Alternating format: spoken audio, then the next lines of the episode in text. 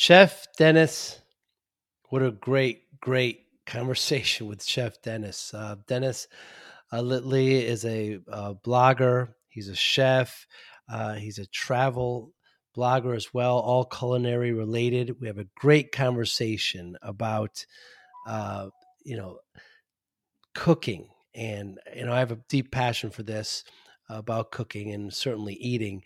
We talk about Italy of course I, I can't help but bring that in that's where my father's from there's a you know a certain slant of cooking that i have there with italian we talk about you know some of the places that he's been but the very first question i ask him is what is the most common mistake made by cooks by cooks at home? What's the first and biggest mistake that they make? I think you'll be surprised with the answer. It's very very interesting uh, where he he takes that uh, I'll just give you a little bit of a, a, teaser. Just, you know, cook what you like. But it's a great conversation with Chef Dennis. Uh, I really enjoyed it. He's he's got a huge presence. He's got great content, uh, videos on how he cooks. He makes things look so simple. But just uh, really, really enjoyed this conversation with uh, Chef Dennis. I know you will as well. Thanks for listening. Hi, I'm Joey Pinz. People ask me, how did I lose 130 pounds? The quick answer is always discipline. I started my business, wasn't paying attention to my health, was eating too much, you know, drinking too much sweets. My daughter was born. Next thing I know, I'm pre diabetic, I have hypertension. I knew something had to change discipline. I, like many of you, have faced many challenges in your career, in your family, in your life, in your faith. How did you attack them? How did you approach them? How did you solve them, hopefully? It all had to have some degree of discipline. I'm also asked, how did you found and start a tech business that lasted over 25 years? Discipline. I was committed to it, enjoyed technology, didn't enjoy some aspects of it, but knew it was necessary. Discipline our podcast mission How do we use discipline to better ourselves and society? Join me, please, as I talk to interesting people and discuss how they use discipline in their family and their passion and their careers and how it helped them. Our podcast vision growth through learning from others. Joey Pinz Discipline Conversations. It'll be light and serious. Join us, please. Thank you for consideration. Sure. Chef Dennis, thank you so much for your time today. I really, really appreciate it. Big fan. So what's the what's the most common mistake you can help people with that cook at home? Well, I think the biggest mistake that people make is they try to make recipes of food with ingredients they don't like. Mm. Okay, so what happens is the you'll spend all this time cooking in the kitchen you're anticipating not really liking it because it's got something in it you don't like. You don't like the flavor of, you don't like to eat it. It's but the recipe says it's in it, so by golly, you're going to make it that way. So after all your hard work, you sit down to eat it, and guess what? You don't like it because it's got that mm. ingredient in it. So that's where people have the biggest, the big, make the biggest mistakes. The idea to find joy in your kitchen and in cooking is to cook with foods that you like to eat and flavors you like. So, you know, if you're not a fan, like I have recipes that have broccoli in them, I tell people if you're not a fan of broccoli, leave the broccoli out. Put something else in. You know, the, the, the recipes did not come down from the mountain etched in stone. All right. You can adjust it. Trust me, you can adjust it. You know, like I put sausage in some, but if you don't like sausage or you don't want to eat pork, leave it out. It's going to affect the flavor a little. Yeah. But are you going to like it more? Yeah. So does it matter? No. Hmm. All right. So it's, hmm. it's about, it's, it's about using the ingredients that you like to eat. And that's the best way to start. Once you get comfortable in the kitchen and you find some joy because you're creating foods that you're liking, you enjoy eating. Dinner time comes, you go, wow, this is really good. I made this. Now you're going to be more inclined to want to get back in the kitchen and cook some more.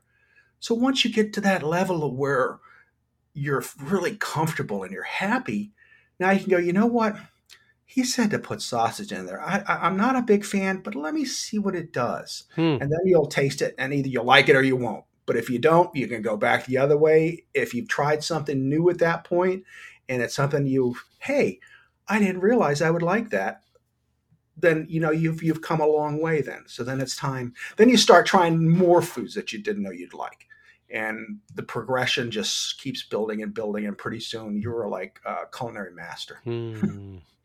Yeah, well, well said. I just the experimentation I, I find. I, I, like it so much. I you know i'm a very very amateur cook. I love to do it. I love to experiment.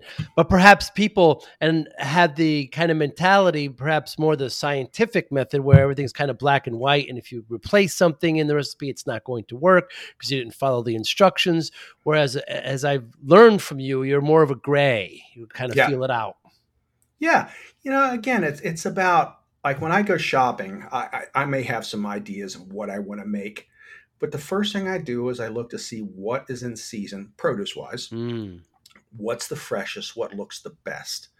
So I buy my vegetables. All right, I buy the different things that I might want to add to proteins or alongside of the, the meats or seafood that I'm going to make. So that's the basis. And then perhaps they have something that I don't usually see.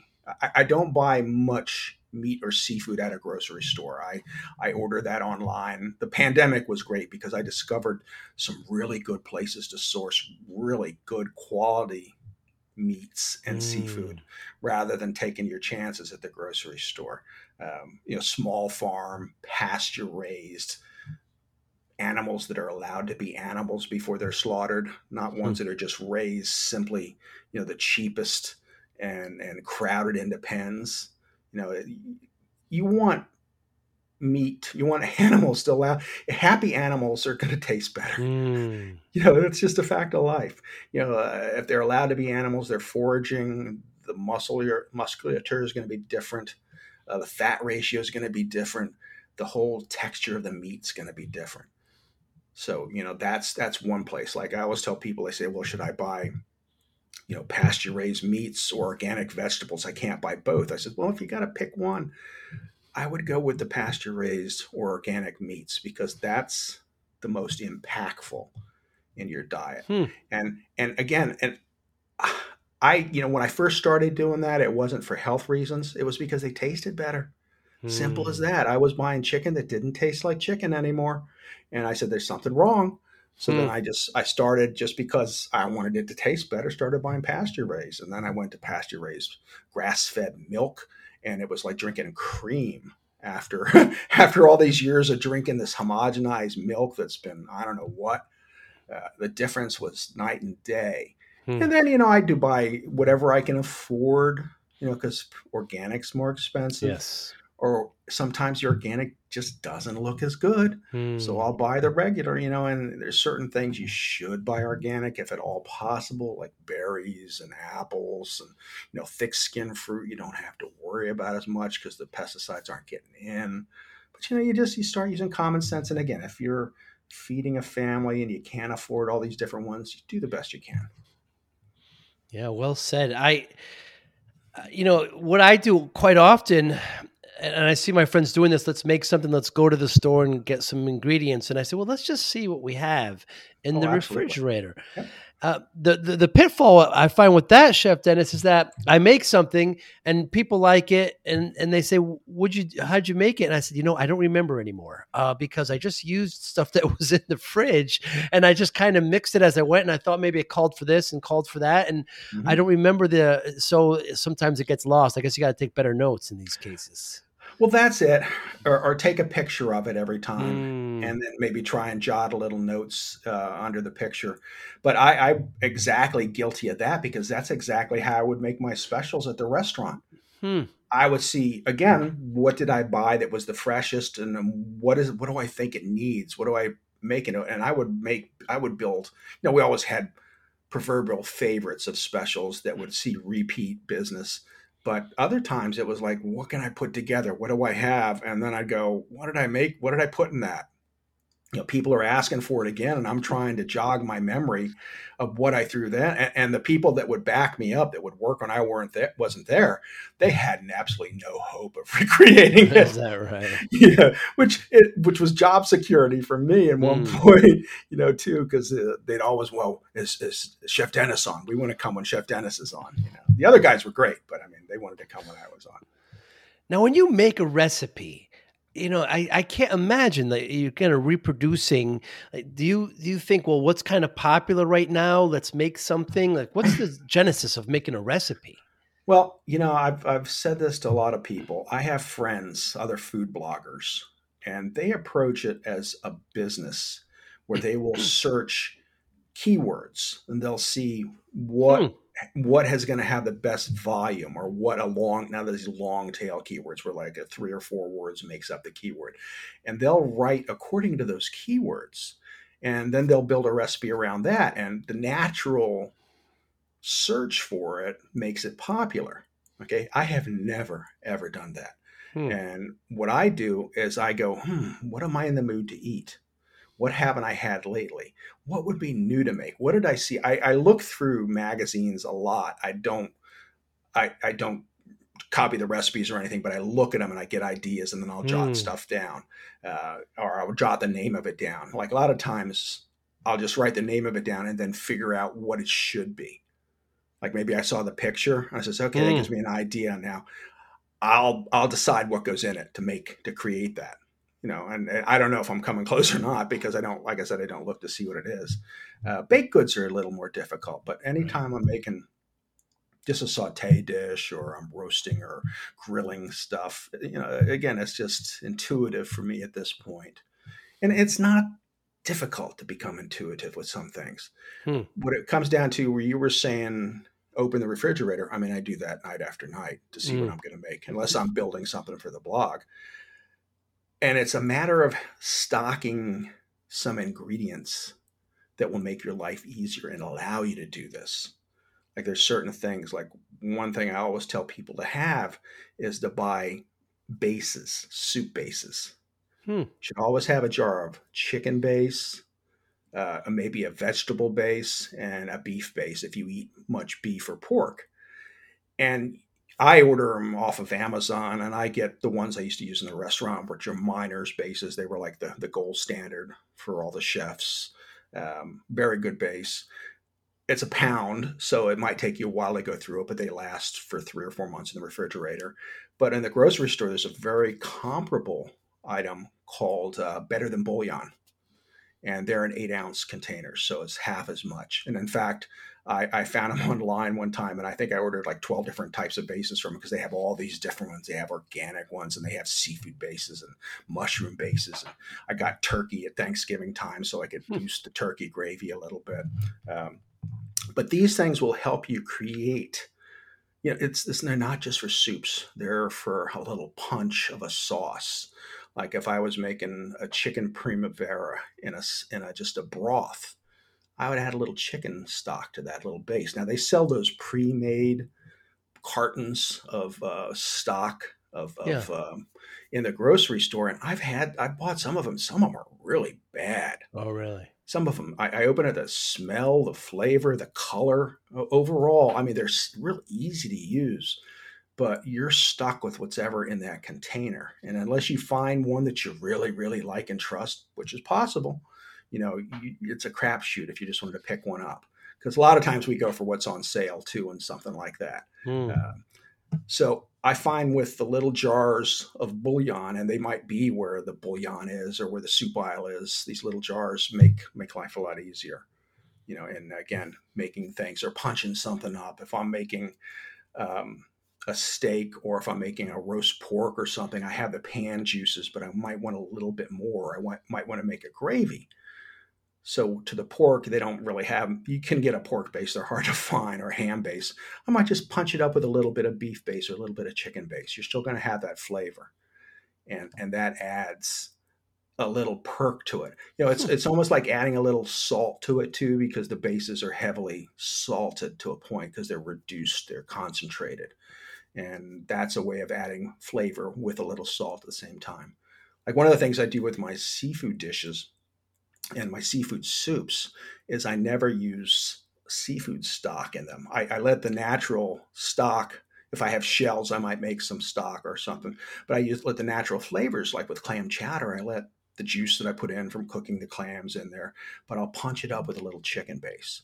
Hmm. It doesn't taste like chicken, but it adds that that little kick to it. Like where when I use clam stock, it's got a softness to it. Seafood stock almost has like a softness to it, where the chicken stock gives it a little bit more of a bite to it.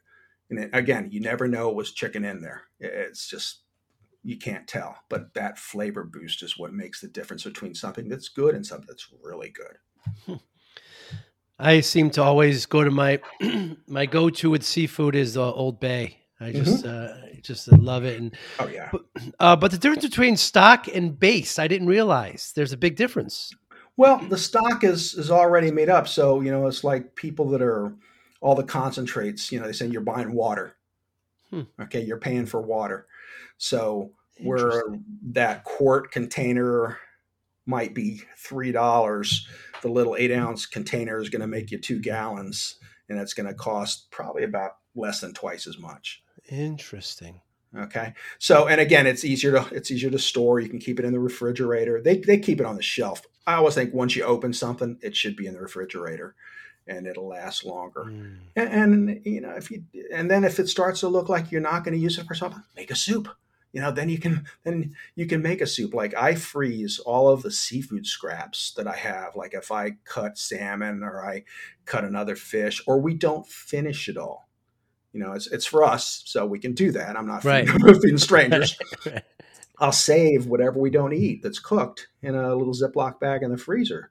And then I will go and bring everything together and make a soup out of all these different pieces. I'll throw some fresh something in it, you know, some shrimp or some crab meat or uh, some other fish if I don't have enough of something in it.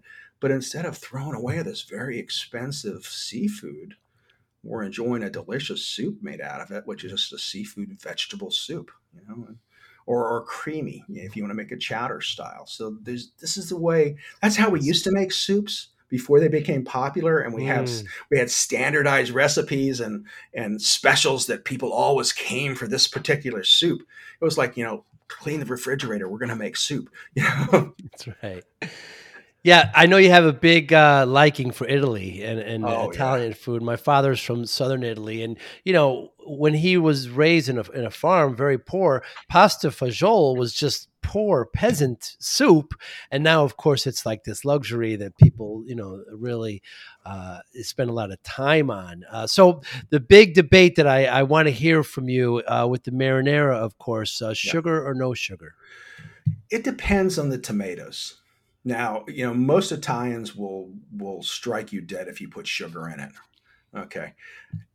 It it comes down to just a difference in flavor. And I challenge anyone to be able to tell there's sugar in it if they mm. do not see it. Now, I use all San Marzano tomatoes simply because my wife has an acid problem and I was always buying good tomatoes but I wasn't always buying San Marzano. Now, when I would cook with other tomatoes, she'd have this acid problem. When I cook with San Marzano, she had no acid problem. Hmm. So, I mean, I cook exclusively with those now, you know, unless it's something I'm throwing in a soup, a can of fire roasted or something, um, but exclusively. Um, I, and I find a lot of the stores are now carrying number 10 size cans of them. And sometimes you can find organic, Sometimes you can't. And, and the difference with understanding San Marzano too is they will never come crushed. They must be sold whole, peeled whole. Okay. So if it, if they're crushed, they're not San Marzano. It's not allowed for them to get that DOP. So uh, at least that's what they told me, uh, and I'm going with that. Uh, so I use those. I have an immersion blender. I like chunky sauce. My wife likes smooth, so we have smooth sauce. um, every now and then I'll throw a little. I will let a little chunks, and she doesn't mind that. She just doesn't like too much of it. Um, but yeah, they, they make such a nice sauce, and I, I, do add a little bit of sugar to it. Not a lot. You know, I make enough generally. I, I use a, I have a 12 quart pot when I make sauce Uh, I always started with sausage because she loves sweet Italian sausage. Uh, started with that, and then I let it simmer for four to six hours. You know, and that's where the magic happens. Anything after three hours, it starts to get really, really good. Mm. And the, the, the, color turns as well. Oh yeah, it goes yeah. that red to almost a brownish. Yeah, yeah. I mean, I will only make the marinara with San Marzano, and I've yeah. I've I've been to friend's house, and you know they say, well, it doesn't look like we can find it. It's okay. Well, we will we'll eat something else then, you know. And uh, and a lot of times, you know, there's a famous scene, of course, in The Godfather where they're all Sicilian, of course, where, you know, Clemenza, I think it was Clemenza says, you know, the secret is putting a little sugar in. He put, you yeah. know, he puts it in. And I generally put a, uh, like a, a, little bit of a sliced, mm, maybe about a half diced carrot. Yeah, that'll work find, too. Yeah, it just kind of cuts the, acidity, but there's generally very none, uh, very very little with the San Marzano tomatoes, like you say. Yeah, yeah, it is a much better. And you don't need it as much. It just it it it eats better. It really does have yeah. a more pronounced flavor. Uh, and again, with putting the I use a lot of basil, and I put oh. some in while I'm cooking it, and then I put some in at the end of it too. You know, because they say, well, you're not if it's dried, you use it during the cooking. If it's fresh, you put it in at the end. Well, I kind of do both. Hmm. You know, so it comes out good. Yeah, and then I teach my friends how to make pasta. I mean, it's only two flours, water, and you know some salt, and it's not difficult at all. And no. uh, you could throw an egg if you'd like, and you know we roll it out and make any shape you want, and it cooks very quick. And uh, mm-hmm. you know we turn it into a little uh, little festive get together. Just everybody wins. You know, and that's what is really nice about enjoying time in the kitchen, and that's that's where people that say I don't like to cook or, or mm. they're trying they're trying to make things too difficult on themselves. You know, pick an easy recipe. It's it's does not have to be. You're not at the Le Cordon Bleu. You know, make something with three or four or five ingredients. You know, if you can't make sauce and you want something with tomato sauce, buy your favorite jar. You know, mm. I'm not going to tell you you're you're awful for doing that. We do what we have to do to create food that we enjoy eating. You know, uh, it's it's you know I'll never condemn someone because they don't make their own sauce. I love making it, so I do.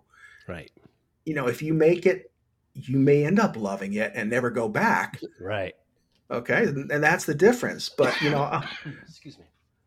But from time to time, you'll find a jar of sauce in my pantry just because you know, emergencies or my wife's away and I don't want to use one of the good sauces just on me. You know, I don't feed myself as well as I do when she's here. Um, so, you know, there's, there's, nothing wrong with making a few exceptions from time to time uh, or, or to eat what you like or what's easier. If that would let you take the time to make your own chicken parm or eggplant parm because mm. you're using a jarred sauce, go for it you know spend the time doing that instead of you know doing both you know if you have to pick. Like i don't make my own salad dressings most of the time. I can. right. i just don't want to. I like i just i love catalina and i don't want to go through the process of making that. So i have that or you know uh, um, we'll do an oil and vinegar or i'll do one of my house dressings and i make a lot of it but there's certain things you know time you only have so much time. Pick your battles yeah, exactly. Let's talk about substitutions too. One of the videos sure. you had, you didn't have onions, you used scallions, I believe, and mm-hmm. like I, I, made some carbonara for my daughter and I last night, and it, you know, I I went and got some pancetta, but people can certainly use bacon, uh, you know, if they want. What do you think mm-hmm. about those kinds of substitutions? Well, you know, it's it's um, again, you'll get a lot of hate from some serious Italian aficionados. I was on a, a, a podcast from Rome last week and we were talking about that, you know, and the differences between Italian food and Italian American food. Mm. For years before I learned, I thought carbonara was made with bacon because we always made it with bacon right. and heavy cream. Okay, I did not know. And then I learned, you know, and it's not even pancetta isn't even supposed to really be used as guanciale, right? Guanciale, yeah. So, yeah, so so again, but you use what you have. Mm. If you want to make one, the smokiness from the bacon is going to change the flavor. But you know, if you like it and you enjoy eating it, that's okay.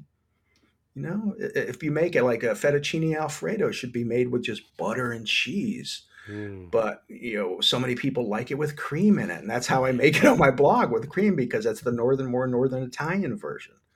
you know, and, and but there's a mastery to making it with just butter and cheese, so it ends up being that creamy. And for most people, they would make themselves crazy trying to get that texture right. It's fascinating, even the different regions in Italy. Uh, my oh. my father's from the south, and it's much more olive oil. Olives are just more prevalent, yep. whereas in the yep. north there's much more cream. They put much, oh, yeah. you know, a lot more, and they're Alfredo and things like that. Where uh, you know, and, and it just varies where you go. So I have sure. a couple of tips when people go to Italy, and I want I want want you to I want to hear your opinion on. I say three things. One, when you go, ask the police where they eat because they're not you ah. know they're not paid. Yeah, they're not you know they're not paid by anyone. They'll tell you. Uh, two, uh, if the menu is in English, probably not the best. Try to go Italian, and even better if it's up on a chalkboard uh, yes. and it's changed every day. And third, wine. Get the wine in the carafe. It's local. It's better and less expensive. So those yes. are the three tips I give.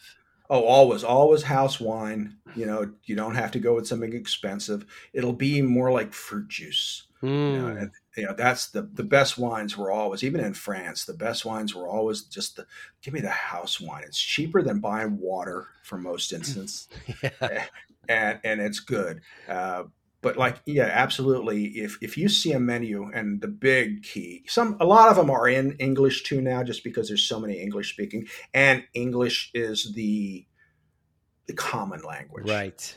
between every other foreigner.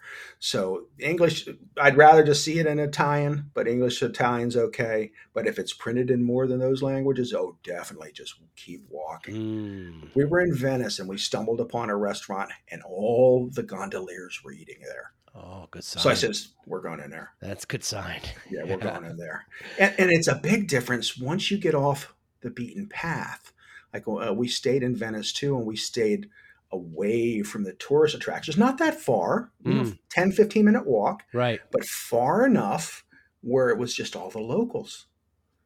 And and and, and they're they're very happy to see you because yes. you're spending money in their establishment, but they'll take time and they'll talk to you. I remember my wife asked about something with pesto. She knows what pesto is, but the guy did not think she knew what pesto was, so he brought some out to her, and it was, "Is okay, lady." you know, and that's what I say to her at dinner every night now. What she's eating, go, "Is okay, lady."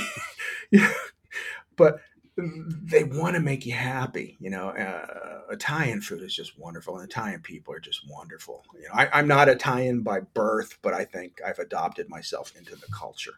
Uh, it's very different the way yeah the way they just kind of view food and and uh um you know there's always bread and wine of course and there's always uh, I, I I can remember this one time where uh, you know the, some wine spilled and everybody got excited because that's good luck and everybody rejoiced and everything. But another like if oil olive oil spills and everybody stops. You're supposed to clear the table. You know, that's you notice it's got that thin little, you know, yeah. um, you know, that, that's bad luck. And some of them take it way too serious. You know, some of them there's many extremes to that, but it's just the way food is kind of viewed there as yeah. as an event. It's just very yeah. different. And it, it is, and it's and it, and they always use they use everything. Yeah nothing goes to waste mm-hmm. and it, they're big on local ingredients and that's how we should eat mm-hmm. that is really yeah. how our bodies were meant to, to take food with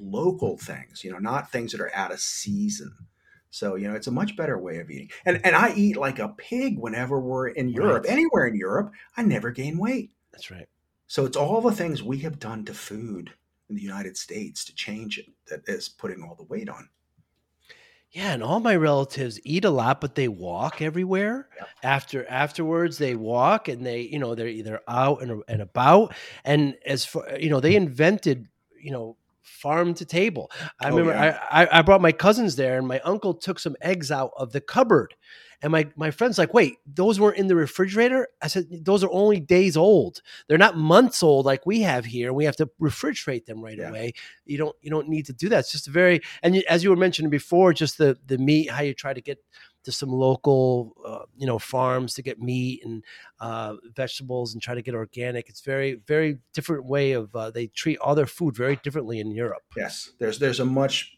large, a much greater level of respect towards food. Like even so much when you go into their markets, you'll see the whole animal because mm. they want you to know where things are coming from.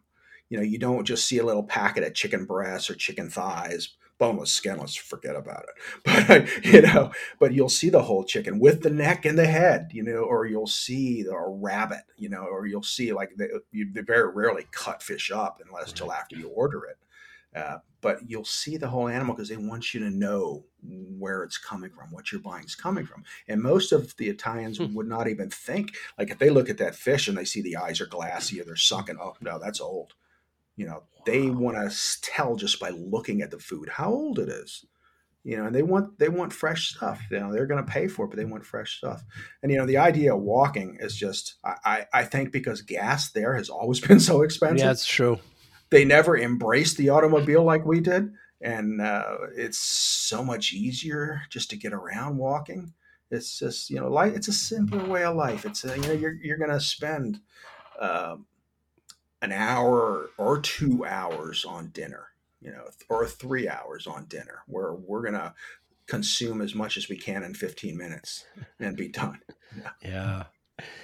Yeah, they, they think it's uh, you know abhorrent that uh, you know we're drinking coffee in our cars, you know, oh. and and drive through oh. lines. Yeah, yeah. Well, that's that too is because they drink those little bitty cups. Oh, that's another thing. Yeah, yeah. I, I love espresso, but I'm telling you, next trip I'm bringing one of those pour overs because I like regular coffee and I like a big mug of coffee. So I says, as much as I like them little cups, it's more of we we make we view coffee as more of an experience, mm. more of mm. a where they view some of their food and things. We're like coffee is meant to be savored and drank over time. You know, where you get those little espressos, like okay, boom, boom, pop. Now I'm back to work. yeah, very very different uh, st- lifestyle there. Now, I believe you're in the the Orlando Kissimmee area. Yes, yeah, and you know, as a, you know, most tourists would think of that as generally a lot of chains and franchises, but you don't see it that way at all. Well, you know, there are, but it's a whole different type of environment for food because it is it is such a hospitality driven area. Right. Like when I was up north and I would try to talk to a chef even in a you know a, a small individual owned restaurant you never had time. And and I understand that because as a chef in the Northeast, I was the same way. You know, I was rush, rush, rush, rush, rush. In Florida, and the first time I got here was I, I went to the Ritz Carlton to do an interview uh, with the chef. He spent three hours with me, wow. and he fed me till I thought I was going to burst you know, uh, we, and we were eating everything on it, just having a good time. I said, "Don't you have to get back to work?" And he goes, "No, I'm with you today." You know, and that was. Hmm. whatever restaurant I went to, they would just spend however long you wanted to spend with them. It was the level of hospitality. And, and not that they're unhospitable and, and the Northeast. I don't want to get the wrong idea. Of course not. But the level, it's different. And it's not because they're from the, they're all from the South. They are not. Right. These, these chefs, they come from everywhere in the world. But it's just that relaxed feeling of how they do business and how they approach everything. Like you can take a table of 12 and ask for individual checks and they will write them up. You know, it's like mm. just amazing difference in attitude. But uh, you know, the servers, the chefs, this the whole type, and they're more inclined. So when you, even when you go to one of these chain restaurants, the level of service is going to be a little different, and the quality of food I think is is going to be a little is going to excel a little more. First of all, Florida has some amazing produce. I came from the Garden State from New Jersey, and we had good produce. Yes. Well, Florida, I'm telling you, sometimes they surpass. Really? Yeah, I was, and, and, the seasons are longer. We have two growing seasons. Tomatoes are still, eh, but you know, mm. Uh, but you get some really good ones every now and then. But everything else is really exceptional. Uh, and, and, Georgia, we get produce from Georgia, so we get that, and then South Carolina. So it's almost still local in an extent of of how close it is in terms of driving. Um, but yeah, it's just you know, again, I don't go to a lot of chain restaurants. There's a few, but again, there's so many individual or small chain, local chains. Like they'll be, mm. we have a, mm. a, breakfast place called Kiki's, and they just started selling uh, franchises because it's so popular. Uh, oh, great breakfasts. First time I went in there, I ordered blueberry pancakes, and the woman goes, "You want a full stack?" And I'm going, "Look at me. Do you think I want a short stack?" she goes, "Okay." She brought them out. Well, they were the size of a 10 inch dinner plate. And There were three. Whoa. I finished half and she came back goes, You did good, honey, because most people can't go that far. So now I get a short stack, which is only two. uh, but just, you know, again, how they treat you, how they treat people, food quality. So that's a small chain. So there's a there's a lot of little chains around. Uh, Darden started in, in Kissimmee. Uh, uh, with I think they run Red Lobster and I forget what else. So yeah, not that Red Lobster is a place I would say, oh yeah, great seafood, but you know, in a pinch, it's it's not bad. You can if you pick the right stuff. It's all about knowing what to order. Uh, when I go into any restaurant, I will make two to three choices, and then I ask the server, "All right, this is what I'm thinking about. What do you think?" Really? And then they'll pick for me.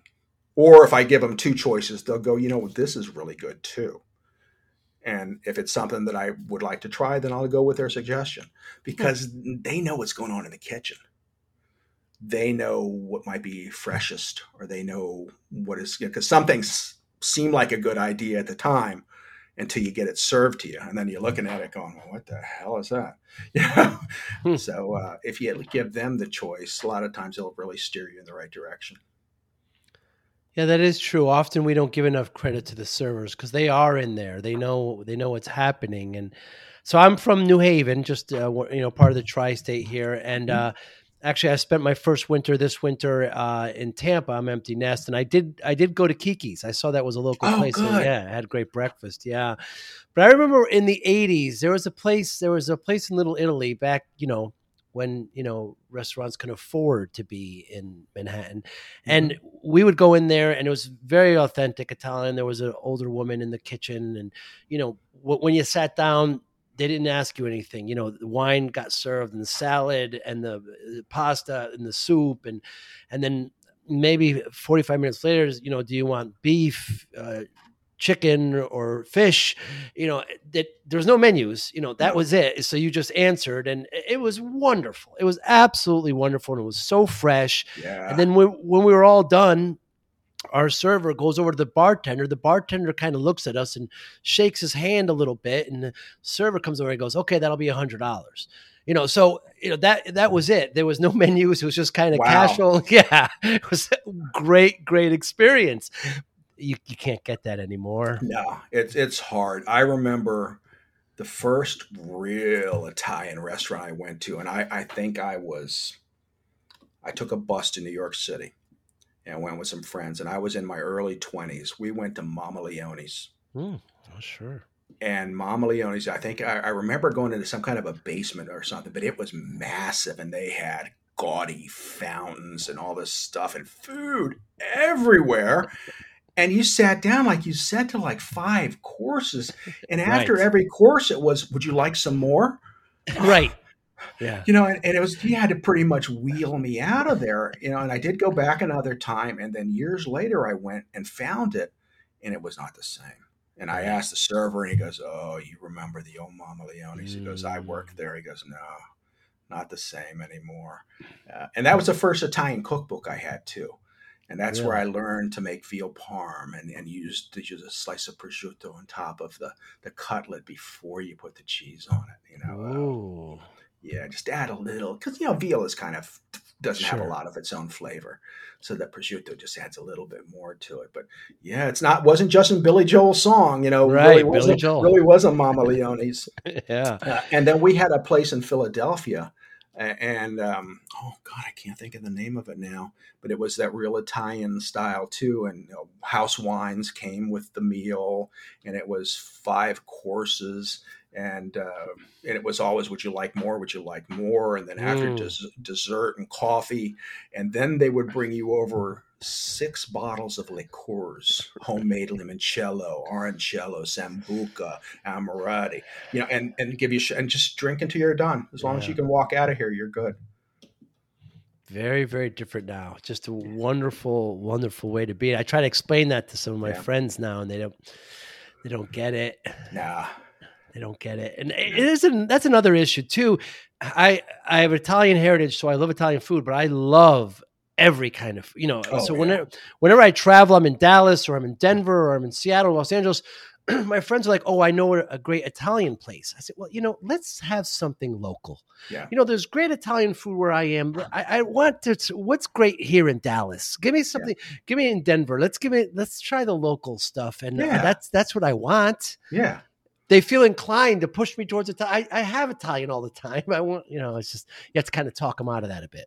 I I know we had. I think the first reality check on something like that was I was cooking. It was an Italian restaurant, and my uh, wife was. We I just started dating, and she was a few houses down. That's how we met.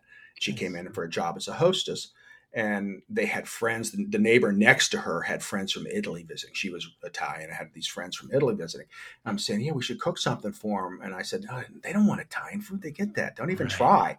Right. So we had hot dogs and hamburgers. I grilled some lobster and I made some other things. And they were like, they were in heaven. Right.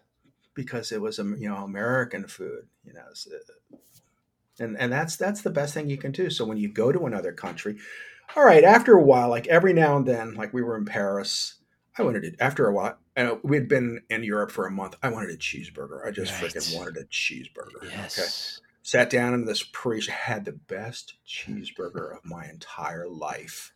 It almost mooed when they brought it to the table. Wow. It, it was so rare, but it was just incredible. So if you get good beef that is fresh, you know, it does not have to be cooked, especially in Europe. The differences with quality yeah. of meat that doesn't have to be cooked as much.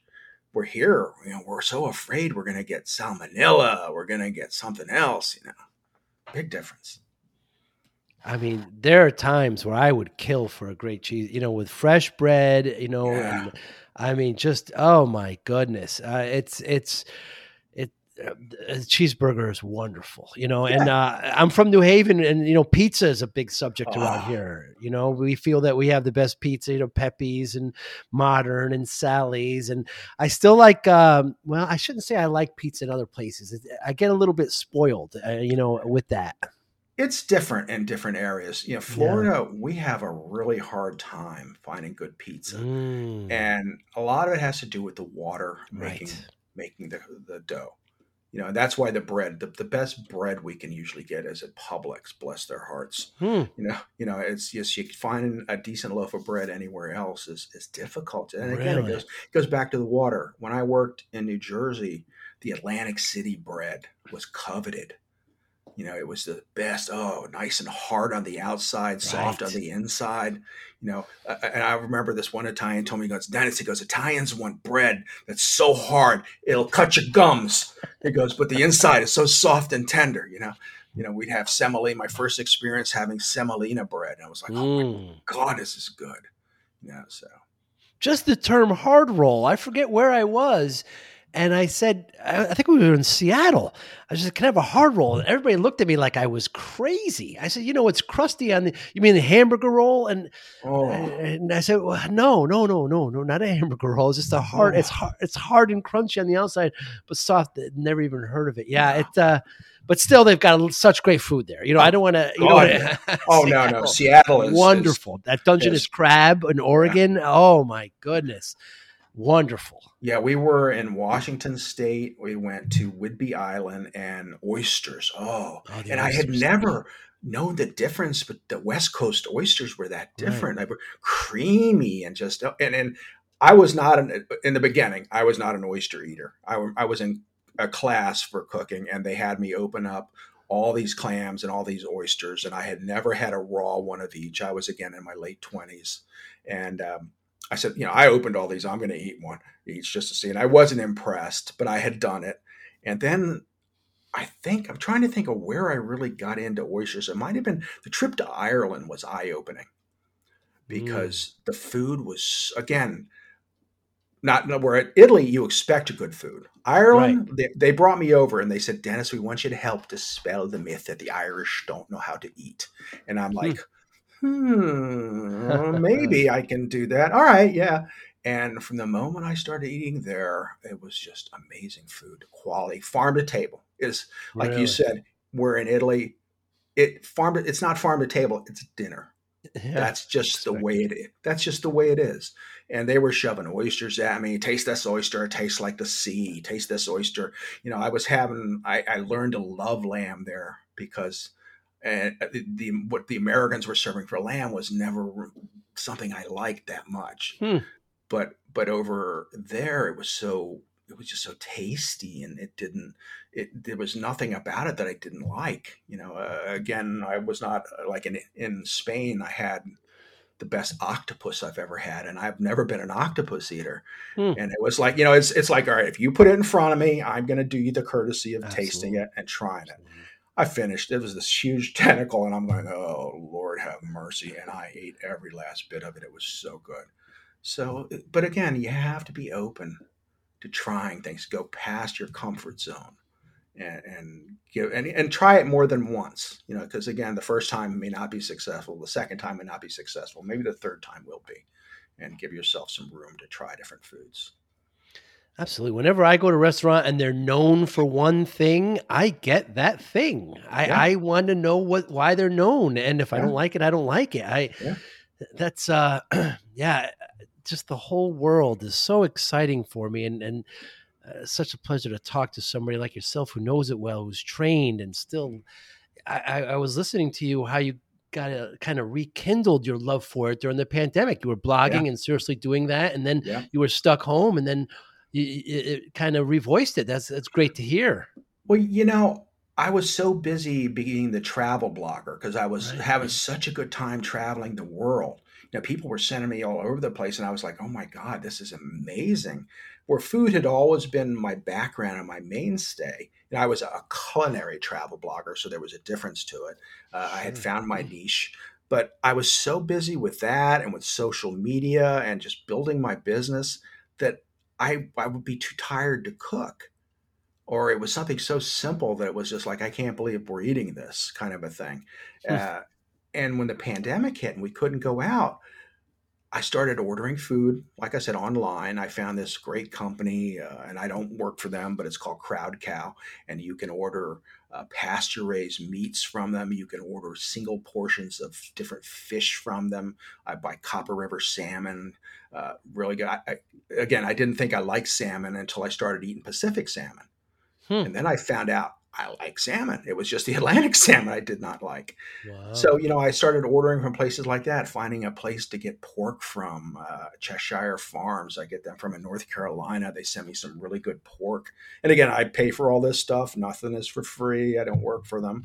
But these are just places that I've sourced meats from and we started eating really good and i found what i found out too after like a few weeks into me having to cook every night was you know i really like doing this mm. I enjoy cooking and it needed that reminder to get me back in the kitchen and to start cooking yesterday i made uh, tomahawk chops two different ways i had pork chops pork t- that i'd gotten from cheshire and i had i had split the rack in half and froze half of it and we had a roasted rack one day of uh, tomahawk chops. So yesterday I marinated some in like an Asian style marinade, and then I did a dry rub on another, and I grilled them. So we had those for dinner wow. last night.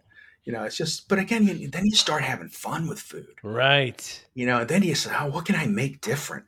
And you know, and if you're prepping something, it's not that difficult to prep for four or six or eight if you're right. prepping something. Once you get the basic skills down and you start, you know, you start cutting some vegetables that you're going to have, or you, or you take the simple route. I mean, like you can peel. You don't even have to peel potatoes anymore. People love mashed potatoes with the skin on them.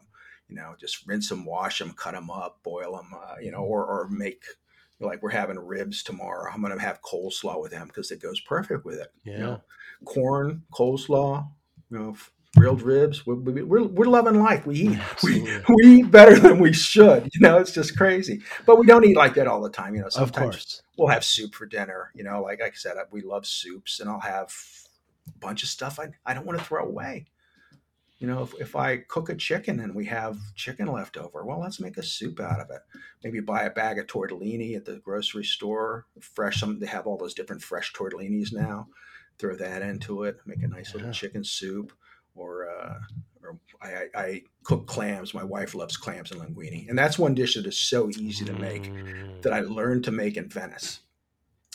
And um, up to that point, I hate to admit we were making them out of chopped clams because uh, that's what I was taught. And I got to Venice and saw these tiny little clams.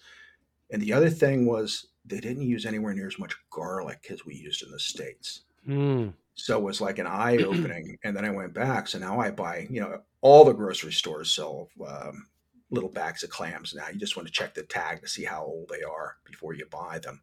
Um, and you know, clams and linguine is so simple it almost makes itself. Right. Yeah, it takes like yeah, it takes longer to cook the pasta. Like That's I used right. To, I used a Cecco, so I I mean I love I like to chew pasta, and and one of the reasons I I don't always make fresh is because sometimes it's a little softer. Uh, I like to chew. I like to bite. And Del Cecco, man, you can abuse that stuff, and it's still got a good bite to it. I use that in a restaurant, and um, you know, it takes 11 minutes to cook the pasta. It takes eight minutes to cook the clams. It takes, I, I rinse them longer. I probably rinse them for 30 minutes on and off, let them sit in water and clean all, all the, all the sand out of them. But uh, so easy to make. Yeah, if the pasta's not al dente, I, I uh, yeah, I don't want it. No, uh, no yeah, the mushy stuff. I a lot of Americans like that, and yeah, it's not. Yeah, not my not that my that when I see somebody making pasta and they start breaking it up into pieces, I'm like, oh, oh, don't do that. oh my god, don't do that. yeah. Certain things make me cringe. In in um, in Philadelphia, they call tomato sauce gravy. Right. You know, and and that bothers me. And that and uh, and when they're making homemades, they're making macaronis. Every pasta is macaronis. so they say they want macaroni. I'm, I've always threatened to make my friends when they want macaronis and gravy to serve them a bowl of, of elbows with some beef gravy over it. Go here you go. Made you what you wanted. Uh, and of course, macaroni is already plural. You don't need to say macaroni. It's kind of like cannoli. Yeah. Uh, we'll have some cannolis. Uh, anyway, that's well, it's the same thing as homemade. It's not homemade. homemades. We're making homemades.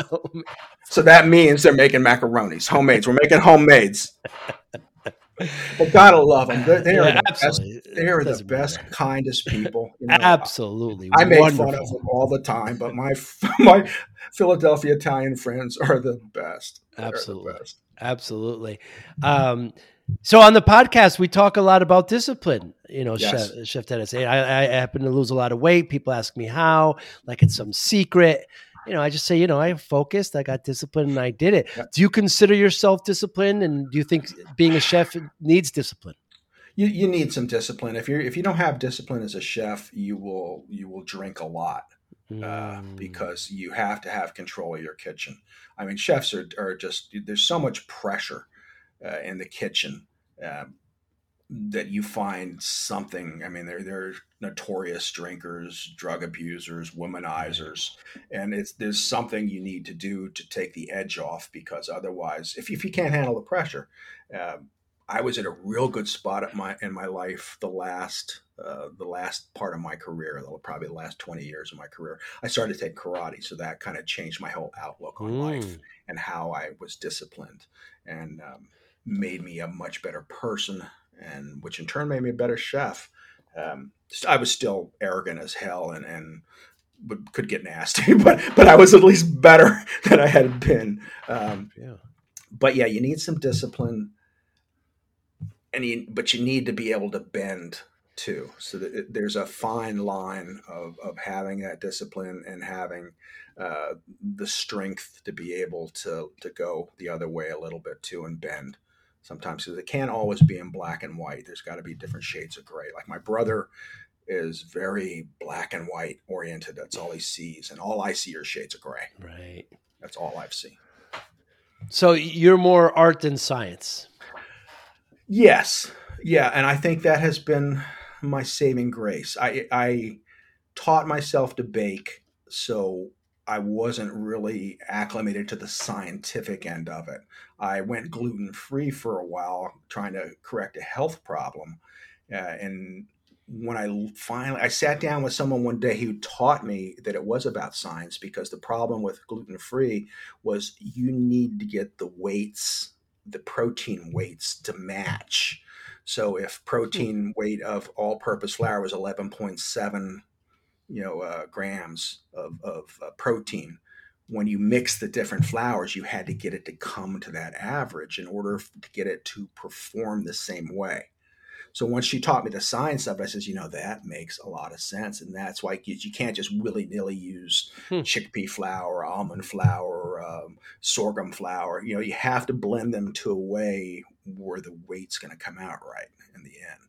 So that was that was an eye opening science. But when it comes to food, um, I was taught years ago. One of my first instructors said that I needed to listen to the food. And he says, you need to listen to it. And if you listen to it, it will tell you what it needs. Hmm. So, I mean, it was kind of a, and this was an old Italian, uh, a French Italian cook, chef that had taught me this. And she, she would say, you know, listen to it and look at it and smell it, and it will tell you what it needs. So then I would, and that was, I think, my one real strength in cooking was I kind of was intuitive about what should go into it, what seasoning. And you know, we all make mistakes. You know, I would throw something and go, "Oh God, no, that doesn't work." Mm. You know, and my philosophy on that was, if no one saw it, it never happened. that's that's how I learned to bake. You know, mm-hmm. no one saw it, it didn't happen, and I would start again. Um, but you know, or you you try and find. I had one instructor early on too that knew how to fix anything he, you know, if you sauce broke, you know, if it was a hot sauce, you add ice to it. If it was a cold sauce, you add a little hot water to it. You know, different tricks. I because uh, we would screw things up in his class left and right, and he was like, "Ah, don't worry, we're gonna do this to it. It'll be fine." Or this to it, and it's like, "Oh my god." So the other part of it is, you know, don't don't get all upset if you screw something up. See if there's something you can do to it to fix it, and as long as it's still edible, you're all right. You know as long as you can you can do something to it so dinner isn't ruined completely or you know i've gone as far to take meat and stuff out or rinse it off hmm. and then make another sauce to put it in. You know if it's that bad you know at home not at work. You know, right. work it would just go in the trash i'd start again. but at home, you know, I'm not going to throw food away at home. So, you know, I'll, rinse it off sometimes and go, oh, that was a mistake. Let me see what I can fix it with. So at least we can eat tonight, you know, uh, kind of a thing. Cause everybody makes them, you know, you're going to burn stuff. That's right. You're, you're going to, things happen. Uh, when I used to do live shows, I remember one time making a mistake and somebody later I saw a meme that said, Chef Dennis did this. If he can make a mistake, it gives me hope. you know, ah. you know so uh, you know little things you know you're going to cut yourself you know don't let it you know don't be clumsy next time or not clumsy just be aware you know the worst accident happened when you're not in the moment when you know, somebody distracts you. Uh, you know just little tips always clean up after you're safe make sure you have a clean working area. Uh, so, so you know it's not just about it's about science but different kinds of science I worked in a in a kitchen for for a while when I was in college, and the biggest thing I remember taking away from it, and I know you're an advocate of this, is clean as you go. Yeah. Oh God, yeah. Definitely, because it makes life easier. When yeah. I first started, I was not taught that concept. Okay, I was taught how to curse. I was taught how to throw things. I was taught how to cook like nobody's business but I was not taught the clean as you go stuff. Mm. Okay. And later on, I remember coming back to work for this gentleman and I'm, he goes, Oh my God, where did you pick this up? I says, I worked in a kitchen that was even smaller than yours. I says, and if I didn't do it, I got buried, you know, but he was amazed that I kept the station clean the whole night as I was going. I says, Yeah, you didn't teach me that. Tell me how to cook. You didn't teach me that part. Excuse me. What motivates you? what motivates me? I, well, I get up every morning. I'm happy to be alive. Uh, the older you get, you find more joy in just waking up. um, hmm. I make my coffee. I come read my email, and then I check to see how my traffic was last night on my blog. Oh. and I see how much I made. And not that that is a motivation to keep going, but at this point, it makes me very happy to know that people care enough about what I'm doing to support me. You know, and, and they're coming to my blog. They're looking at recipes. More new recipes are being found. Old recipes are being found and are now getting gaining traction. Um, emails from people uh, I, I, made your recipe last night. Uh, I, I, got an email one time from a woman, and I think she was in Norway or Iceland. Uh, I made your tiramisu for my Italian grandfather. He cried. Hmm. You know, things like that. You know, or you know, I made this for my family. They absolutely loved it. My my husband doesn't like fish. He said this was the best dish I've ever made. You know, we've been married 26 years. You know, wow. some things like that, or you know, people just appreciating because that is really the highest compliment I can get, and that is the greatest motivation is is the fact that I am helping people create food for their families that they enjoy eating. You know, beyond the money, even if I wasn't making money and I was still having a good time doing it, that is enough of a payoff. You know, between the two, I'm, I'm living the life. I'm, mm. I'm like, I feel like I'm a king some days, you know, because of, of all the good things that are happening. Good for you. You've got such great content. I was watching recipes, like we said in the beginning. it makes me so hungry. Uh, it, you do such a great job. You make it seem so simple, you know, and uh, love it. It is, you know, and that's how you have to look at it. When I was teaching my students, my my high school girls, uh, I would tell them it's not rocket science. You know, these were all brilliant girls. They all of them went to college, and it says it's not rocket science. This is food. You know, mm. it should be enjoyable. You know, it, food is something we bond over. Food is something we make friends over. Food is something that brings us back together. You know, it, it's it's just magical. And you know, there was a song Trisha Yearwood did years ago called "The Song Remembers When." Well, that's the same thing with food. You'll eat something. I remember being in Mexico, and I went into this bakery and I saw pan dulce, and it had been 30 years since I'd had pan dulce and my grandmother had gotten it for me. I had a Mexican mm. grandmother. And I, I think I started to cry. You know, it's just like, oh my God. Oh. You know, you, you think of things. Food brings you back into places you've been, people you've been with, uh, you know, or, and then there's so many more possibilities ahead of you, you know, places you'll go. It should be, you know, all those places you go, oh, the foods you'll eat. That's right. It's certainly part of it. Yeah, food is such a big part of so many cultures, you know, and to experience the culture, you, you have to partake of the food. I feel certainly that way. Yeah, you know, and again, go out of your comfort zone, try mm. something. You don't have to like it, but maybe right. you will. There's a good chance you might. And then if not, you can tell people you know, guess what I had? You know, I had, we were in Madrid and I had um, barnacles. And the guy hmm. was so excited that he got approved because they were expensive, that he would got approved to, to buy some barnacles for me. He was beside himself. He was so proud. And, you know, and they were like snails and snails are not real high on my list, but they weren't, they weren't terrible, but there was an experience. I wouldn't go into a restaurant and say, "Hey, you have barnacles."